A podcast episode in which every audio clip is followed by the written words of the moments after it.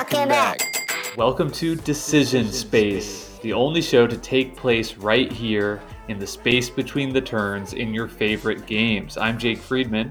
And I'm Brendan Hanson. And this is the podcast about decisions in games. And today we're talking about roll and writes. We're doing this in part because we think roll and writes are really interesting games that have fueled a lot of nuanced conversations on the show in the past, like when we covered Welcome to, or Cartographers, or talked about other roll and writes like Ganz Schon Clever.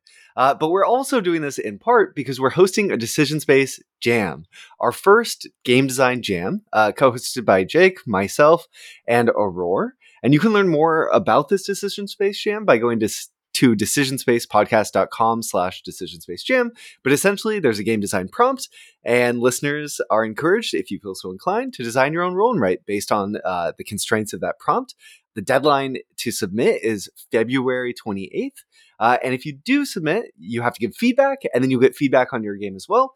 And we'll talk about all of the entries, and especially probably the most the winning entries in a future episode of the show. Yeah, absolutely, Brendan. I was just going to add everybody get up. It's time to slam now. We got a real jam going down. Welcome to the Space Jam. oh, yeah. Amazing. Well, anything else on Decision Space Jam before we uh, move along? Yeah, I mean, I'm just so excited about like the enthusiasm for this. I think there's already 11 or 12 work in progress threads going on in our Discord. Just so many tremendously creative ideas from folks. Uh, and the exciting thing is, it's a really accessible sort of entry way to get into game design. So, just want to encourage everyone to participate if you can, and, and even especially if you've never done something like this before. Yeah. Okay. Well, then let's do it, Jake. Let's talk about rolling rights. I'm hoping this will also serve as in part, I will say selfishly, as inspiration. I have a few different designs that I'm thinking of submitting to this decision space jam.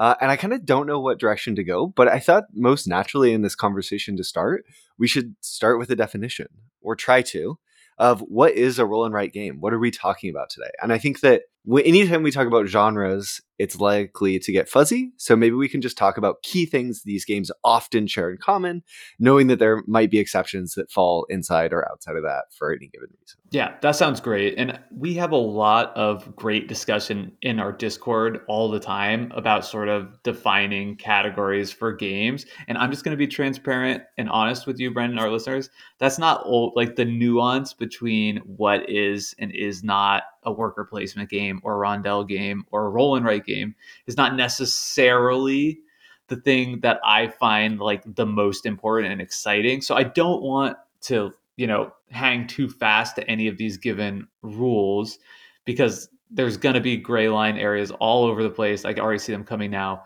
But for me, I think the key things with a roll and write game is you have a random input. And generally, we're going to be talking about rolling dice. Obviously, it could be something else. It could be flipping up cards, whatever. That can kind of still fit in here too. Um, but I think the, the key thing is you're rolling dice and then you're taking those inputs to like permanently mark on something kind of disposable in a way. Yeah. Totally agree, Jake, that random inputs seem pretty essential here. I think that's the biggest thing, right? Like some randomizing event happens, and then in a roll and write, on your turn, you respond to that in some way. You make yeah. some decision based on that input. That's like the core, most important thing. And then, like you said, I think for me, often always that's accompanied in roll and write games with some sort of permanent decision that you're going to deal with the consequences of that decision in future turns. So to already get into an example, in Welcome to, you get the random input of cards being flipped over, you make a decision, you write a number down, and then that number being written down in one of your rows of houses in Welcome to dictates what other numbers you might want to come up in the future and write around it in the future. It's funny because I don't think that the permanent markings aspect necessarily has to be. You could have a roll and write with erasing, but it seems like almost always in these games, there is some degree of permanence to what's happening on the board. There's not often a huge component that's, okay, now we're going to erase everything you've done and start over from a blank space. It's about creating this sort of like permanent object that you're building over the course of play. That's what I was thinking too, because you know, a game that I think is not a roll and write game that heavily features random input and then making decisions based on that is Castles of Burgundy, Mm, right? Right. I wouldn't say that's a roll and write game. And I think the biggest reason for that is just the fact that there's nothing like static that is kind of like remaining the same over the course of the game. Like you have a shifting market, like your board state is things are coming on and going off all the time. I don't know. How do you square that one? It's so interesting because I never would have sort of considered Castles of Burgundy as like it, it, could be adjacent to roll and write space, but now that you said it, I could see how it was. There's obviously the consequences, the fact that you need the tiles. So in that game, you're drafting the tiles and putting them on your board. So like an element of like there's not a bunch of other auxiliary sort of components. Like if we're talking roll and write, maybe it's as simple as that. Like you have two central components that your random input generator and the board. And Yeah. that kind of has to be it. And I think that in some cases, I was thinking when we were working on this definition, right? Is that is there a need to say that the game should be light? And I think we've seen examples of roll and write games that aren't necessarily that light. Games like Twilight Inscription is a, a heavy roll and write that gives each player four sheets, or another game called Hadrian's Wall. It's this big piece of paper that gives you lots of things to do. Those are somewhat heavier roll and writes. But I think in both those cases, I don't know for sure, but I think almost always there aren't a lot of other components, like you said, Jake, which I think necessarily shapes the decision space because you're mostly as a player having to keep the rules, the rules of the game and what options are available to you in your head. Right? They're just on the or written on the sheet in front of you. In Castles of Burgundy, tiles can come up that have certain rules associated with them that you can then go look up at that point in time. But roll and writes in general kind of have a more focused decision space where everything sits neatly and cleanly in front of the table. You the idea is typically like you can fully grok the rules before starting, which I know you would do with most games. But in a game like Castles of Burgundy, when you're playing a learning game, maybe you learn what specific tiles do as they come up, which I think necessarily confines the decision space of these games somewhat, even as they get heavier, just because you can't hide away rules on other elements that might come up. I, Yeah, I, don't really like that, adding that sort of there has, you know, by and large, talking about the majority of roll and write games, we're thinking of games that have just like two central components, the board and your random input generator. I think that fits. I think one other thing that fits, not in every case, and I think you just pointed out two examples where this is is not necessarily the case, but in a classic roll and write, I think when somebody's like, "This is a roll and write game," another thing that w- that you would get the impression of is that there's roughly equal weight to the rolling and the writing. Mm. You know, like when you play a game like Yahtzee, Mhm. it's like you roll the dice and then you write, and it almost takes like about the same amount of time.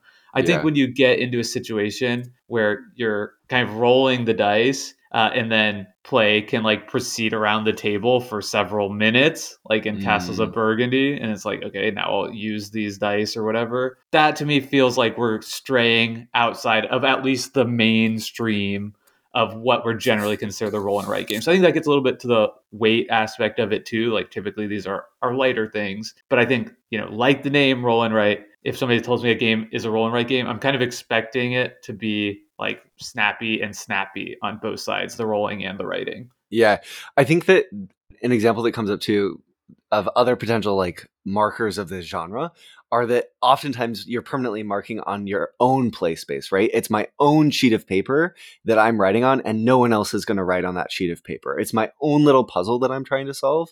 There's exceptions. Cartographers is a game where there's a light interaction with someone else drawing on your sheet, but for the most part, you're you're working in your own space. There's games that feel like roll and writes, uh, and could maybe be done as roll and writes, or maybe originally were roll and writes. Like we covered Get on Board on this show, uh, which is a game that was first published as a roll and write and then reprinted by Iello with a board and little pieces that you lay down.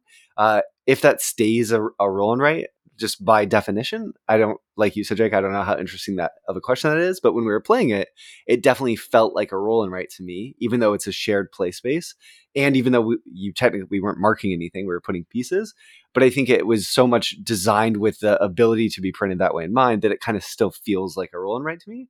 Whereas other games like My City, a, a game with shared inputs, where you're making permanent markings on a board by placing tiles, to me feels slightly less like a roll and write because there's enough there's enough it's cumbersome enough that it doesn't feel like something you'd be asked just to do in paper Though there is a roll and write version of that game that's that pretty see that's simple. fascinating to me because Yeah. to me my city totally would fit into the flip and write genre Like, Yeah. flip over a card place your thing you know it's i guess the diff the distinction between my city and my city roll and write is that my city has tiles as an extra Yep. component. So that i think that kind of brings us back to this core idea that you basically need to have it two components and that's basically it for most but not all roll and write games. So Yeah. I, I mean i think people that hopefully will give people a sense of what we're talking about. And of course you know there are always going to be edge cases with all these rules so better not to think too hard about it lest we just talk in circles for remainder of this podcast.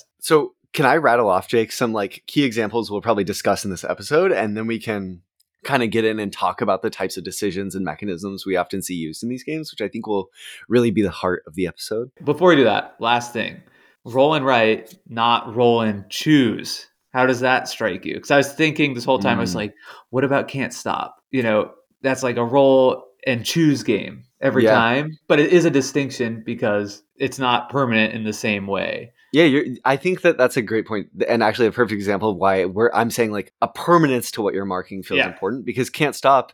The reason why it wouldn't work very well on paper is because all of your progress can get erased, so Right. it lacks that sort of permanence of action. it's a makes it random feel- and a permanence thing yeah, it's like really what we're implying by roll and what we're And implying right. by right yeah. perfect we got it we got there just Okay, 12 great. minutes into the podcast Yay. So some examples that we were thinking about when we were coming up with sort of those genre markers are things like Yahtzee, which is feels like the original roll and write. Also Welcome to, Cartographers, Trails of Tucana, Railroad Ink, Next Station London, a game that won the Spiel des Jahres recently. Voyages, uh, a cool another pathing roll and write where you're sailing a little ship along a hexagonal grid. Uh, rolling realms of, or modular roll and write with lots of largely driven by numeric puzzles that Jake's actually designed an expansion for, which is pretty cool. Ganz Schon Clever, another sort of numeric based roll and write that's all about combos. Qwixx, another sort of originator of the modern roll and write movement that I know Jake is really fond of. So if you've heard of some of these games, that's great. And if you haven't, as we get into talking about examples, we'll talk about them a little bit more. awesome that sounds great brendan can't wait So I think that for me, Jake, one of the first things that came to mind, even though it's not one of the primary categories, is timing. This idea of when the game is going to end or uh, not always being clearly defined, right? So in Welcome to, all players are have these sort of three rows of of houses that you're trying to add numbers to to represent that they've been built. I think the values are between one and thirteen or something, uh, and they have to be in ascending order on your sheet. So you're sort of the game clock is tied to when a, when players can't take a certain number of actions, uh, then the game will end. So players have this ability to take greater risks or fewer risks depending on where they're putting certain numbers of if they'll finish certain goals in time. Next Station London is another game that sort of does this, but it does it, Jake. It's another flip and write game where you're not rolling dice, but you're instead flipping cards that have symbols on them. You're trying to connect those symbols using different rail lines uh, on a map of London. But that is done in four different rounds where you have four differently colored pencils that you're using to draw your routes. And then the deck is made up of two types of cards, some blue cards and some red cards. And then when all of the red cards come out, that's when the round ends. So there's a little bit of uncertainty around how long a given round will be. So you don't always know what your optimal decision of, okay, this is every input that will come. So here's my exact plan I'm going to lay out. You can't do that that much. So you can't fully puzzle it out. Yeah, I, I agree. I think timing is one of the more interesting things that a game like Welcome to plays in. And it really comes through, I think, even more strongly for me in the just classic, super simple roll and write games like Qwixx, or another one in that kind of family is called 21. And those are two of my absolute favorites. Uh, and both of them have a, a numeric puzzle. We'll talk a little bit more about what that means later where you're just trying to basically mark off as many boxes as you can in a row. But both games give players a sense of agency over when the game will end. And every single decision you're making over the course of the game is tied to what your personal understanding of the game state is. Mm. And basically, the only thing that changes from one person's game state to the other is, you know, how much time you kind of think is left in the game. Uh, so an example for that is in this game, you're always having to count up in an ascending order and or I guess sorry, it's in two of the rows you count up and two of the rows you count down. But if you roll a five and I have already crossed off a two on that row, I have to decide do I want to cross off this five now or wait and hope that a three or a four will get rolled over the remainder of the game? Now, if this is the last turn of the game, of course, I'm going to cross off that five. If I feel like this game still has 20 rolls left in it, maybe I hold off. You know, and those are the kind of kind of the meaty timing decisions uh, that comes through so strongly in those games. Yeah, no, absolutely. Okay, uh, which give I think importantly too, these timing elements make the end of roll and writes typically pretty exciting. If if it's not completely known what the end condition will be, you have a little bit of a, a more of uncertainty of will I fully accomplish my plans. A lot of times roll and writes because of what we're going to talk about in the next category, spatial puzzles, I think have a, a, strong sense of planning. You have your whole board in front of you. It becomes clear at some point what your plans will be. Uh, so the tension then comes from not what how can I get the most points on a given turn? A lot of times, like the path is kind of laid out, you know what you need. And the tension is, will I get what I need before the game ends? That's not always the case. That's not how these games have to be set up, how they can be done, but it's a common way that you feel. So this is especially common, like I said, in these spatial puzzle games. So these are games like Cartographers, which is a spatial puzzle using uh, polyomino puzzle pieces that you're drawing onto your board. Uh, or not even polyominoes. In some cases, it's just like weird sort of sets of cubes that you're going to add to a grid. I believe like there's diagonal ones in that game. There's spatial puzzles like Railroad Ink, which are pathing games. You're trying to create paths to connect different locations on your board to one another or potentially different outputs. In Railroad Ink, you're drawing both train tracks and roads. So it gives you these two overlaid puzzles to be juggling.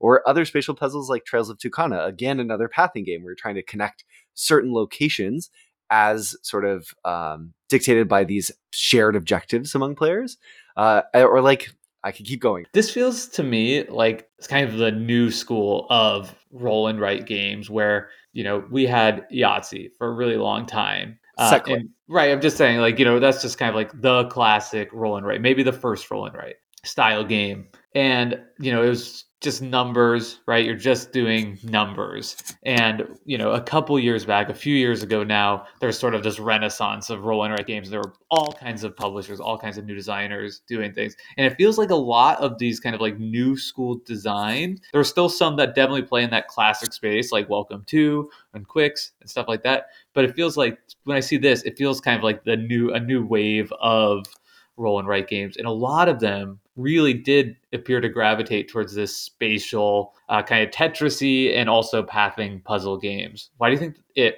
is that this seems to fit so well with the roll and write genre?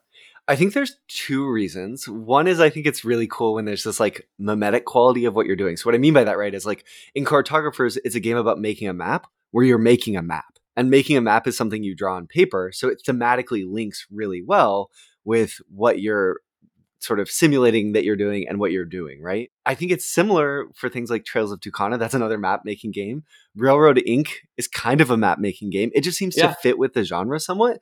And then I think it also works well because of that planning that I'd mentioned, Jake. It's another way to sort of have, whenever you have a game that's a spatial puzzle or a path, it, it's constrained and restricted what your options might be in the same way that, like, oh, I'm going to add, I'm going to do a little numeric puzzle uh, that's going to like constrain the player's options and give you varying degrees of risk in a fairly easy way to engage with. And then I think, why did it become popular?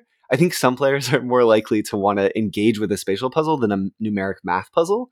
Right. It's easier for me to maybe say, "Hey, mom, do you want to play Railroad Ink?" Than, "Hey, mom, do you want to play Welcome to where we're adding these numbers on these houses and and that sort totally. of totally. Yeah. yeah, that's so interesting. It it's funny because it really is in both cases you're very much playing with the same timing type of puzzle and it feels like the spatial and pathing ones are just abstracting the purely mathematical puzzle like what are the odds of rolling a 5 out of these four dice in the next 3 turns of the game. Yeah, totally.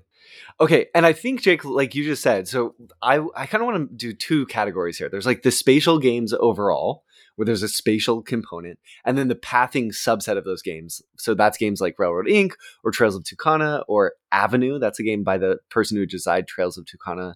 The actually the two people they did that first, or voyages, where you're literally making paths on your board. It's like a whole subgenre of this subgenre of spatial puzzles, the pathing game, that I think are like this important subgenre of roll and write games.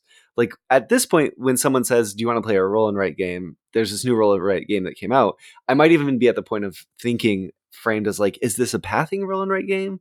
A spatial roll and write game, or is there something else going on? You know, right? Or are we just doing the numbers? or are we just doing the numbers, or something else? I, I think there's other types of roll and writes that can exist. Totally, um, but these seem to be the most common ones. Okay, another type of mechanism that I think we often see in these games goes back to Yahtzee, and that's set collection. So Yahtzee basically says, okay, here's these sets that you can make. Make them in the most efficient way, given the dice that you have and the rerolls that you get to use. In the case of Yahtzee, the sets are poker hands.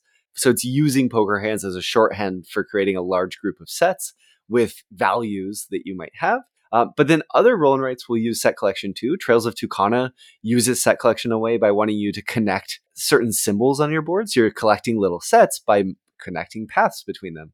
Welcome to has set collection in a way by asking you to collect sets of houses of different values, uh, and you or of groups of houses of different values, and then also of like sets of pools or sets of parks. And I want to come back and talk about the Welcome to set collection in a little bit when we talk about this next one, which is tracks. Well, tracks and bonus. Before we jump off of tracks, okay, it's just wild to me to call Yahtzee a set collection game. I guess I can see that, but when I think of Yahtzee decision space, it's a push your luck game to me. For sure. Almost purely.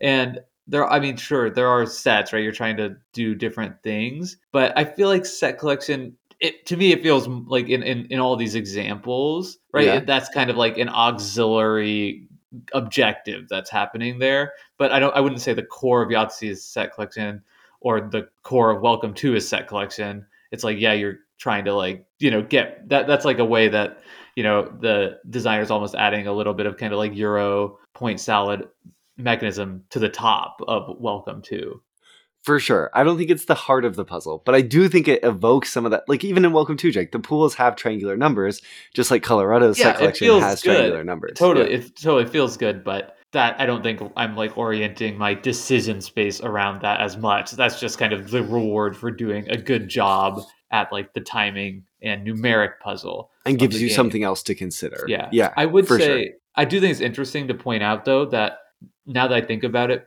push your luck is something we so often see associated with dice games, but it actually feels really rare in the push your luck genre. Or sorry, in the roll and write genre. I don't feel like we see a lot of push your luck games.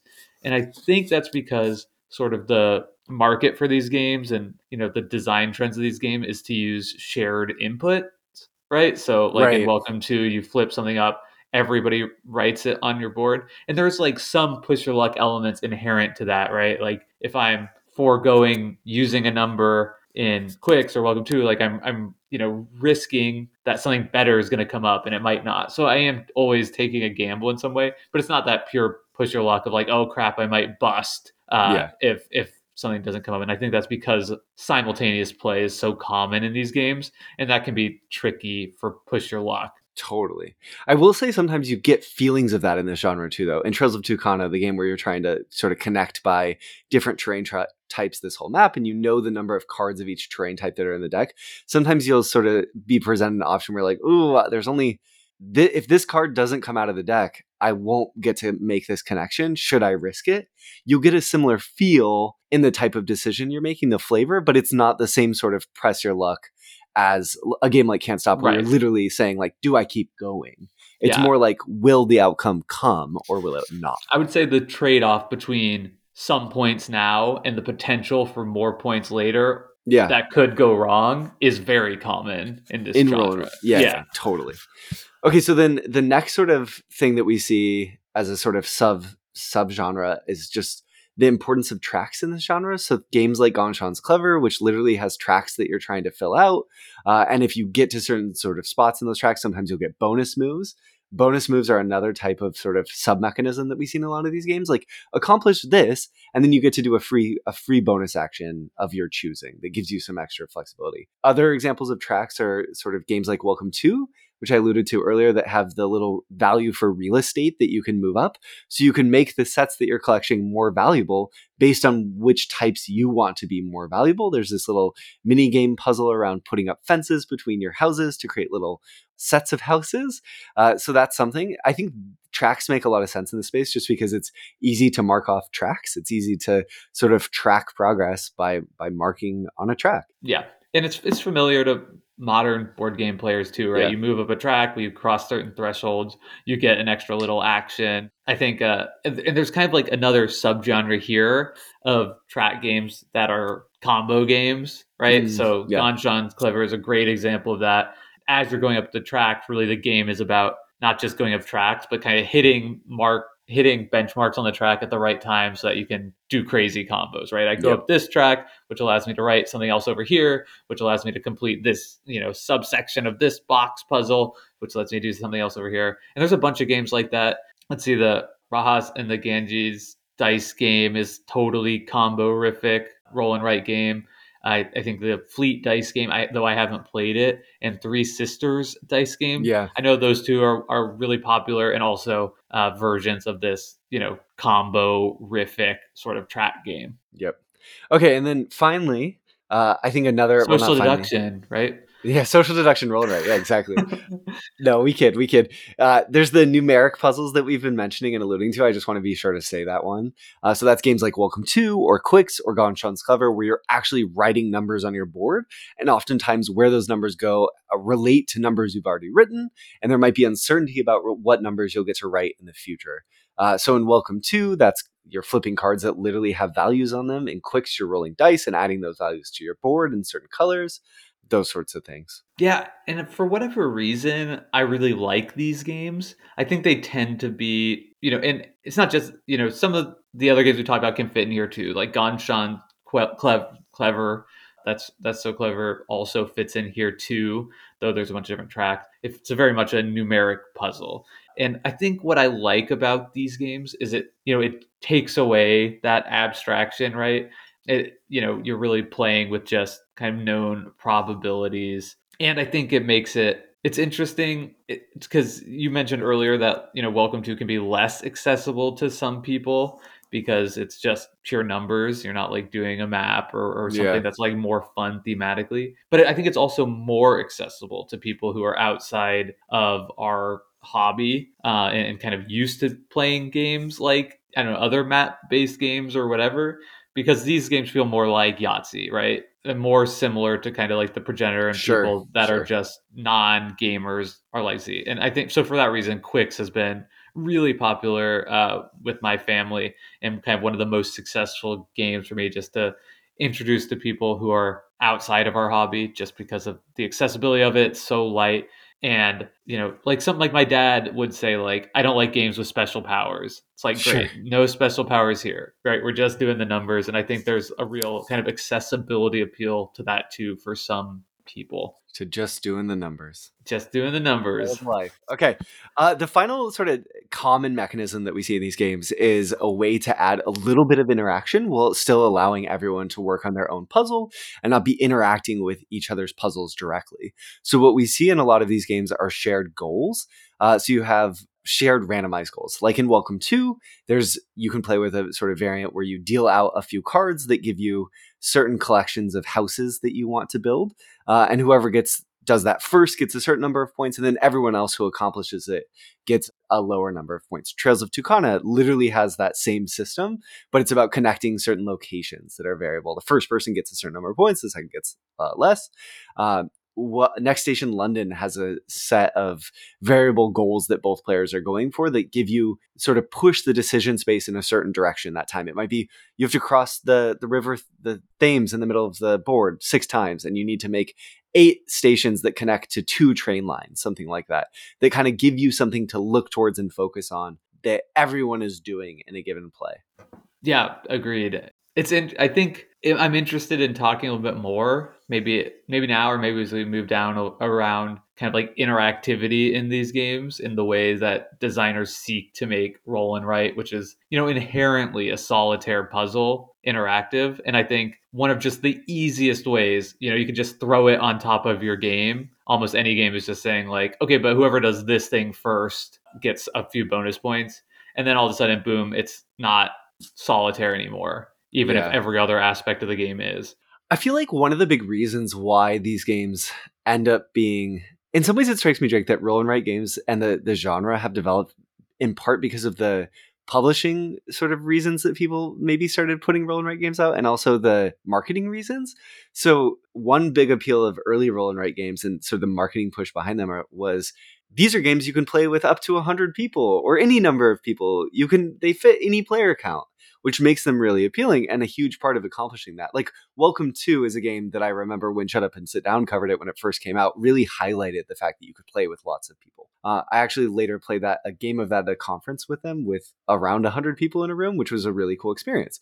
Um, so it was part of that early idea. And I think if if those games become if roll and writes were increasingly interactive, it's much harder to have that scalability. Yeah. Even if you say just like do it with your neighbor okay then we need a we need a circle that it can accommodate that many people. It's really interesting on the marketing note uh, i noticed that there's a, a rolling realms fan page on facebook. I think yeah. Stonemaier games creates a fan page for like all their games and Jamey plays game of rolling realms live weekly you know takes like 20 minutes or whatever he goes live on video and plays a game of Rolling Realms and invites everyone on that page to participate too. So it's a way for him as like a business, right, yeah. as a company to interact with you know his fans and play a game with them, which is a really cool opportunity. I mean, you know, how how how else would you get the opportunity to play a game with a publisher or a designer or whatever? Uh, and here you can just so easily say like, "I'm playing this right now. Feel free to hop in." Right, which would be really hard to do with a game like I can't know. do that with Scythe. right, exactly. Or yeah. you know, Babylonia. I can't just play from from my from my house and you play from your house. We need a shared board between us. Um, so yeah, I think so. Another thing is the paper makes these games accessible and a little bit easier to print when you can put a game sheet on a piece of paper. Uh, I think oftentimes roll and write games part of the appeal is these are cheaper games, more affordable games that are are mobile that you can play almost anywhere. Um, so when there's not a large shared board between us that we can both reference, all of a sudden the game is immediately going to be take on a flavor that's a little bit less interactive because we're not playing in the same space. We just have a smaller sheet in front of us that we're mostly aware of what's happening on that sheet. So it, it sort of narrows the room for potential interaction. If I have a, if we get to the point where okay, the game that we're designing has everyone has a sheet in front of them, then it opens a venue of okay, what type of interaction could you have? Oh, I could pass my sheet to the person left of me, and they could draw on it. So we see that mechanism come up in cartographers, where you want this like little bit of a flare of interaction and oh, I don't want the other player to be able to plan perfectly. So I'll have one of the other players basically adjudicate and place a, a monster on their board that, that they couldn't foresee where it was going to go. Um, and I think that that makes a ton of sense. They, they don't have to be this way. You could obviously design a, a highly interactive roll and write where everyone was drawing on the same board. But then I think you get to the realm of is this the best genre to be designing that type of game in? Maybe there's a good way to do it, but a lot of the ones that we've seen be successful so far focus on these more multiplayer solitaire type puzzles. Yeah, it's it's really interesting. We saw that question come up in our Discord recently like are there any roll and write games that have people playing in a shared game space? And there I think there are like edge cases of it. Yeah. Get on board does that. Get on board does that. Push uh, a push your luck game that I love called Claim It is almost like this. Uh, it's not a full on roll and write. You're like putting pieces down onto the board in a shared way. I mean, can't stop gets pretty close to it as well though we already talked about it kind of falls just outside of the confines yeah. of this.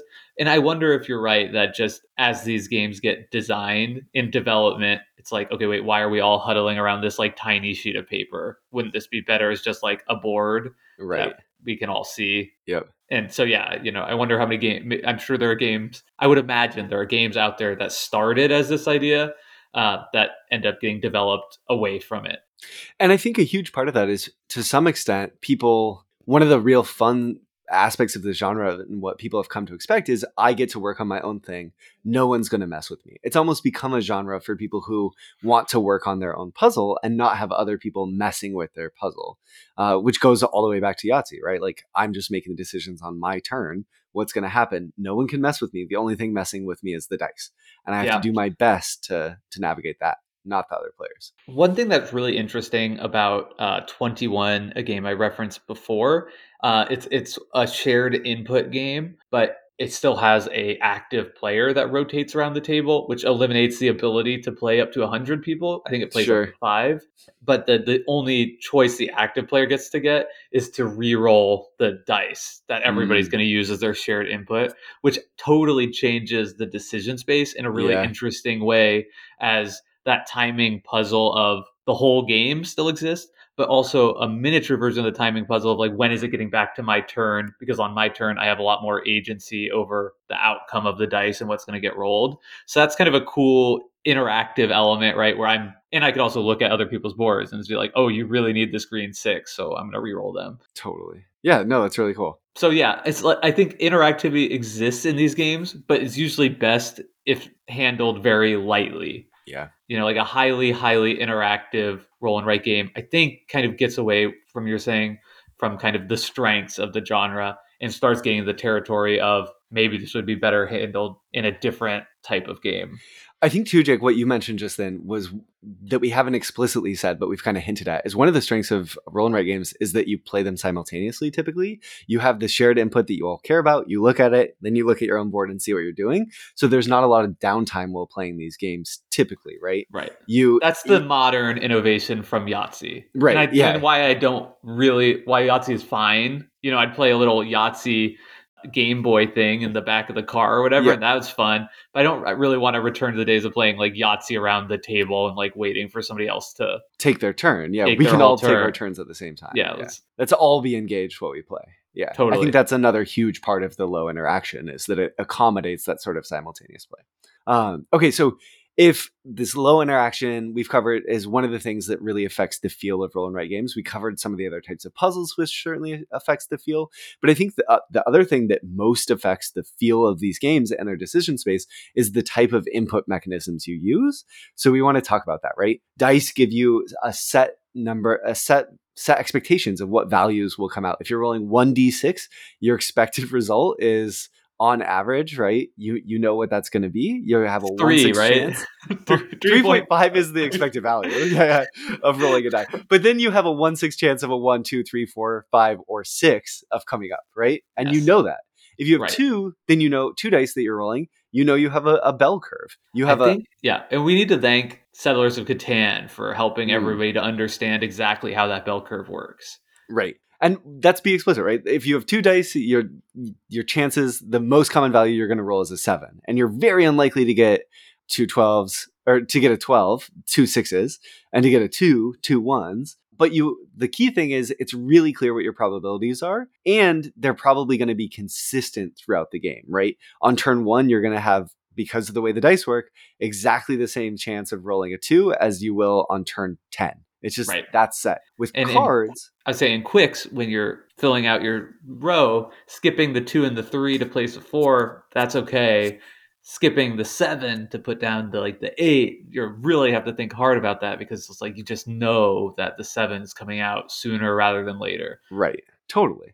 And then with cards, obviously one thing that can happen there because there's only a certain number of values printed on those cards if it's values that are being flipped or maybe if it's uh, certain symbols that are being flipped like in welcome to you know that when, once you've seen them if you don't pick them you're not going to see them again there's a finite amount it's not like there's a a die a die with a pool symbol on it that could be rolled five times in a row you know there's only a certain number of pool cards in the deck so once they're gone, they're gone. So it gives you Yeah. a little bit more of a tightened uh, sort of decision space where you can both plan for what you've seen and what you expect because you know eventually if you haven't seen something, it will probably come up depending on the mechanisms of the game. But it just gives you that slightly different flavor. Yeah. Yeah, it's so interesting. Like I the the dice is makes they work almost the same, right? Like with welcome to if you go all the way back, as one of our first episodes we did, what was so interesting about that game is the cards are like the deck of cards actually is crafted in such a way as to represent the dice. Right, it, but meaning there's like a bell curve of values. It's made, yeah, exactly. But it's not made explicitly clear yeah to, you know in the game it doesn't tell you like there's this many of this card it just but, happens so it's like intuitive to players understand but still abstracted so i think you kind of get back to what we were talking about before where it's a lot of times like the more kind of like thematic versions of these games are still operating in a very similar space they're just abstracting it a little bit totally but a key difference there is because of the way Welcome To works it sort of assures that the distribution of values in your game will be a bell curve right. and you're not likely going to have many outliers. What matters in that game is do the values that are less likely to come up come out at the same time? These are presented with a few options or at different times versus when you're rolling just rolling the dice in the same number of randomized occurrences, you could have a way higher number of expected unexpected twos, which would break a game like Welcome to It. Just wouldn't work as well because or, you. Yeah, I say, or if anybody's ever played Catan, can attest to is like, are these dice weighted or what? We keep rolling threes, and Brendan's getting all the bricks. Like this right. is unbelievable.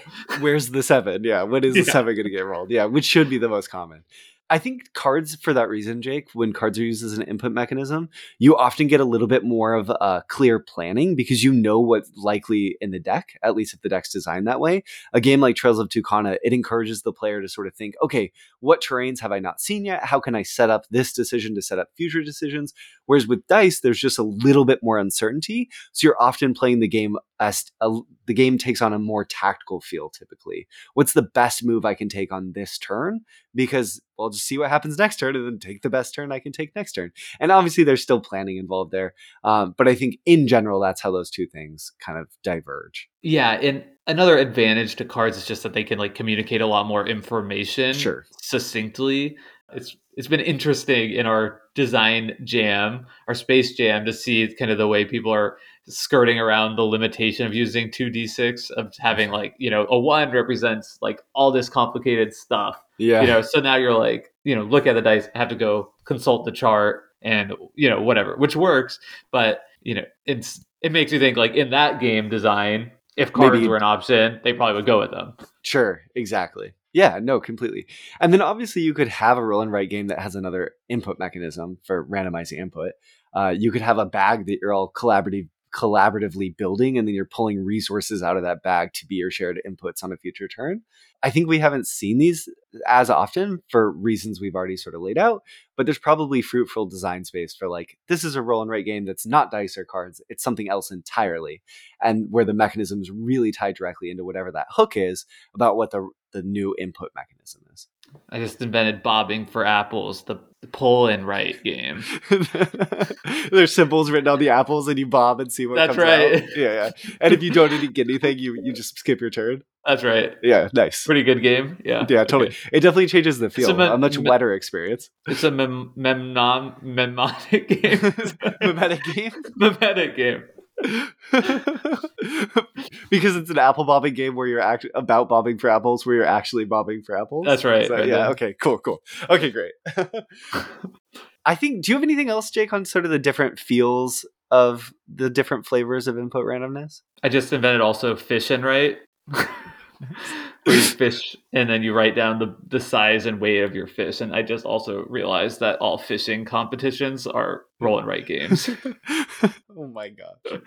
Now we're really stretching the definition. Sports are games, Brendan. so I'm trying to tell you, okay? Why won't anyone get on board? I think I just proved it definitively taxes the Roll and Write game. Okay i think other cool things about this genre again it sort of uh, one thing i love is when you play you're left with this unique artifact of of your play. That's something rare that we kind of see we rarely see that with other board games because oftentimes you just clean the board game up and put it away.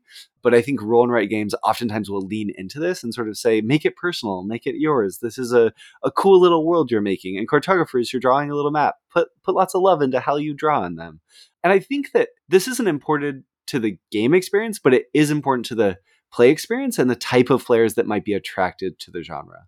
Sort of having a little bit of room for self expression of like, what does this board look like when Jake does it? What does this board look like when Brendan does it? Totally. It was really fun when we did a little bit of cartographer prep in our Discord and we were playing asynchronously online. People were like screenshotting their boards and like filling it in with, you know, on their on their phone or whatever or their computer. Yeah. It was really fun just seeing how different everyone's boards looked uh, doing it that way, even if it was kind of a pain in the ass.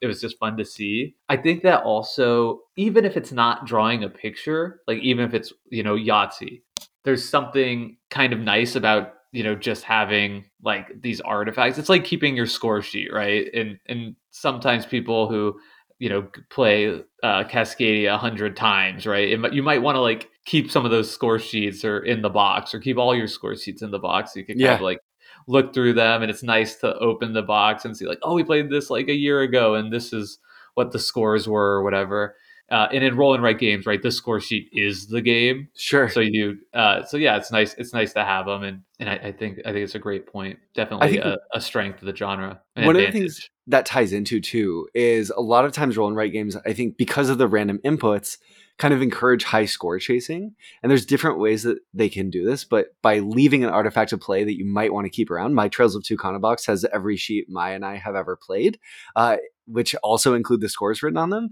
is that we can go back and see like was this a particularly high scoring game for us? What's the highest score we've ever gotten? And it's one of the exciting things about playing a roll and write is to see like am i going to play a more perfect game? Can i beat the highest score i've ever gotten before? It has a little bit of the like classic video game like high score chasing but within the board game genre that i think is fun. And there's a degree oftentimes of both if I get better at this game, I will score higher. And also, I need the input randomness to give me a perfect game plus my skills. And then I'll just have this like uber score. And that can be exciting when you see that sort of game come into play and you know you played it well enough that you got this like super high score. yeah absolutely i don't you know i always say that i'm not really big on solo games but the solo game that i've definitely played the most is Ganz Schon Clever so i would just Yeah. play that on like a, a plane flight you know and just play it like 20 times in a row just trying to you know purely solo just trying to get the highest score that i possibly can and it's really fun I think Yeah. for me, Jake, with the I, I agree. Um, For me, an interesting thing with this type of high score chasing is I find when I'm first learning, I don't really engage with it at all. When I'm getting better at the game, I start to really care because the my score ends up being feedback on how I'm doing in terms of the decisions that I'm making. And then once I reach a certain skill floor in terms of competency, right, where like I'm 90% as good at the game as I'm ever going to get, all of a sudden I start to care way less about my score because what oftentimes happens in these games is what starts to matter more than your skill is were your inputs strong enough that you're going to get a, a really high score this game or a more average score. So then all of a sudden the excitement of high score chasing kind of falls out because then i'm just like this what the, the dice didn't roll right this game so i guess i could play again and see if i get a high score again right? But it has like diminishing returns oftentimes based on the input depending on the sort of how much randomness and how much i can plan which is both an upside and a downside of that sort of appeal of this aspect of roll and rights. And I think a lot of Yeah. people feel that way. I think I think you're totally right. I, I completely agree, and you know I think that's why it's good that there's like four versions of Ganz Schon Clever, Sure. right? Yeah. Which which is just because you know if you play the game a hundred times and get tired of it, that's not a failing of the game, right? That's Yeah. actually like a massive success of the game, uh, and also it's okay to then say like, okay, you know what? I've learned this puzzle to the extent that I ever will, and I want to try a different puzzle now. If if you're somebody who kind of cares about that variety, Yeah. and I, I just want to put a finer point on it that I think a strength of this genre in general is that they make good solo games. I see just because of my uh, experience designing a rolling realm, rolling realms realm expansion. I've been on that page, you know, just seeing if anybody's like posting about you know my game, Underwater the one I designed, uh, right? Explosion. Yeah. Exactly. But it's you know, you also see people being like at my son's swim meet and they're just have the, you know, rolling realm Yeah. thing going or whatever. And that feels like ex- accessible in a way that a different solo game is not. You know, I if you're at like a sporting event and you've got, I don't know, your Voidfall game set up on a table in the hallway, It's it'd be kind of like, what are you Yeah. doing? Right. but Yeah, you yeah. know, but if you're just sitting at a you know on the on the bleachers and you've got you know your whole game on the folder in your lap or whatever while you're waiting for your kids event to go that feels like totally passable in our culture. And not that anyone should ever be ashamed or embarrassed about playing games, but you still might feel odd or get odd looks if you were, you know, doing that, you know, or playing a, a bigger game like with a board. And it's just easier to move a little roll and write, quickly pack it up than it would be to move a big game in a big box and all that. Right, you know? with different components and stuff. So I, I think there's a, a big advantage here that they work great solo and just like the accessibility of how easy they are to get played. And, you know, they take five to 10 minutes often yeah. to play a whole game of, which is huge for gaming on the go or in unlikely settings when you just happen to find yourself with a small pocket of time. Totally. I think because of the the high level of randomness in these games, oftentimes they end up being shorter. We know that as players we have a higher appetite for really random experiences if they don't take too much time because it doesn't make our decisions feel kind of worthless. Uh, in a way, like if you play a, a three hour game and it all comes down to are the dice going to roll in the right way at the very end depending on the game, sometimes that can be a really exciting end, or it can always it could also feel like, oh, what am I doing? Nothing, none of the decisions I'm making really matter. Uh, but I think in roll and write games, one of the benefits of that for me, Jake, and something I love about this genre is a lot of times the high points are about the tension around will my plan come to fruition, right? Uh, I know what the optimal moves here would be, the optimal outcome. Is it going to happen in the final third of the game? It, it leads to these exciting conclusions that give you memorable moments or uh, exciting failures that are give you memorable moments too as another player just squeaks ahead out of you uh, in front of you oh and that's another thing is because of the shared inputs these games can often feel really fair right if jake and i are playing with the, a symmetric board and we have shared symmetric inputs it's nice feedback if jake beats me that Jake did better than me. He earned the win. We had the exact same board, the exact same options presented to us, and he made the better decisions in this particular play. That can be really comforting I, when playing a game. Yeah, I think we discussed this also previously, but I totally don't agree with this take at all. You just, don't?